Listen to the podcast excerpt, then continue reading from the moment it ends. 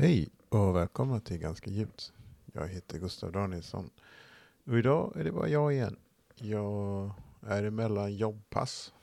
Igår var jag i London och idag lite senare ska jag flyga till Prag och sen Banja Luka.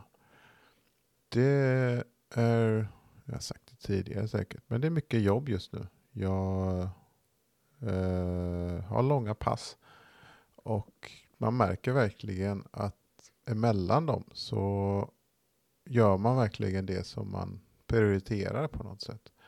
Och jag känner att jag är ganska tacksam att jag med de sakerna jag prioriterar. Jag mediterade precis.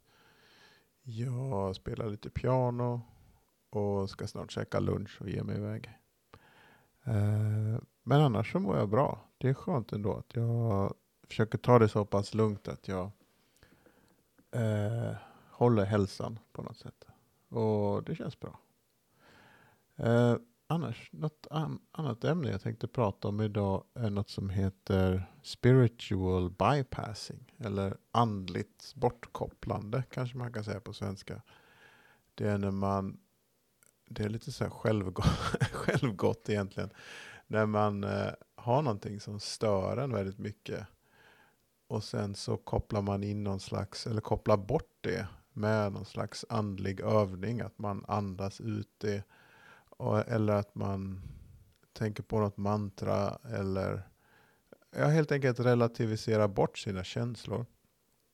Och det, jag vet inte om det är bra eller dålig grej.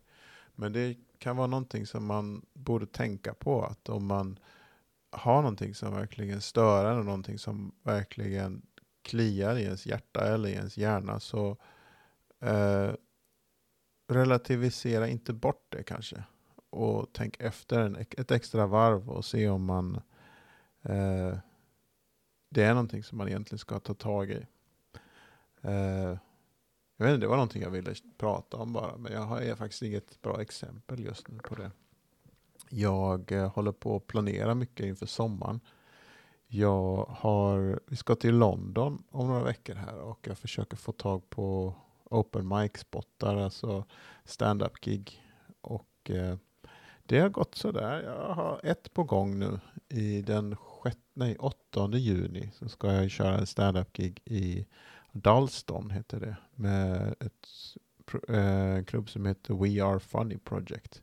Jag var där förra gången jag var i London och tittade. Det var väldigt bra Open Mic väldigt engagerad eh, eh, arrangör som heter Alfie Noakes. Han verkar vara en väldigt en liten player och en shaker i London stand-up community.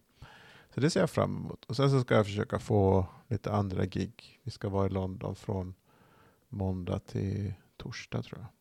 Så det ser jag fram emot. Sen har jag också ett gig på gång som jag ser väldigt mycket fram emot och det är Skrubben Eh, jag tror det är den 2 juni så har jag en spot där. Och det är en klubb som drivs av Tina Bergerus, Anneli Abrahamsson och Anna-Lisa Gustavi på Krippas Café i Majorna. Så om ni inte har något att göra den 2 juni, eh, jag tror det ska vara en torsdag, så det är där runt den 2 juni på torsdagen där så eh, kör jag stand på Skrubben på Krippas Café i Majorna. Eh, det ska bli jätteskoj. Annars så körde jag stand-up nu i onsdags. Och det var jättekul. Jag har försökt skriva lite mer skämt om att jag är om mitt pilotande. Och eh, det landade väldigt bra. Det var en helt sån om ni inte har varit på stand-up Ridå i Göteborg så borde ni gå dit någon gång. För att det kan bli riktigt, det är så litet och det kan bli så bra stämning där inne. Jag vet inte om det är mindre eller än Skrubben. Det borde vara lite större än Skrubben, för Skrubben marknadsför sig med att vara Göteborgs, eh, Sveriges minsta standup-klubb tror jag. Eh, men Ridå är också ganska litet, men det är väldigt mysigt. Och det var en sån riktig kanonkväll. Det var stora namn också. Det var vad heter Carl Einar Häckne var där och Marcus Tapper var där. Och Donatas hade Donatas Kveseli som kommer snart igen tillbaka till podcasten. Han hade ett sätt som var helt fantastiskt roligt. Så det var en riktig kanonkväll.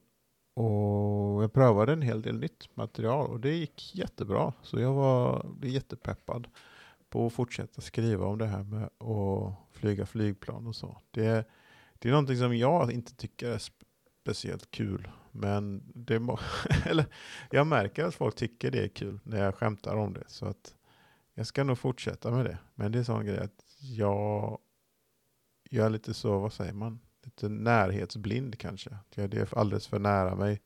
Så jag ser inte hur man kan göra skoj med det. Och jag fick också många, eh, Niklas Dahlström, han berättade hur jag kunde göra det roligare. Och nej men det är någonting jag verkligen ser fram emot.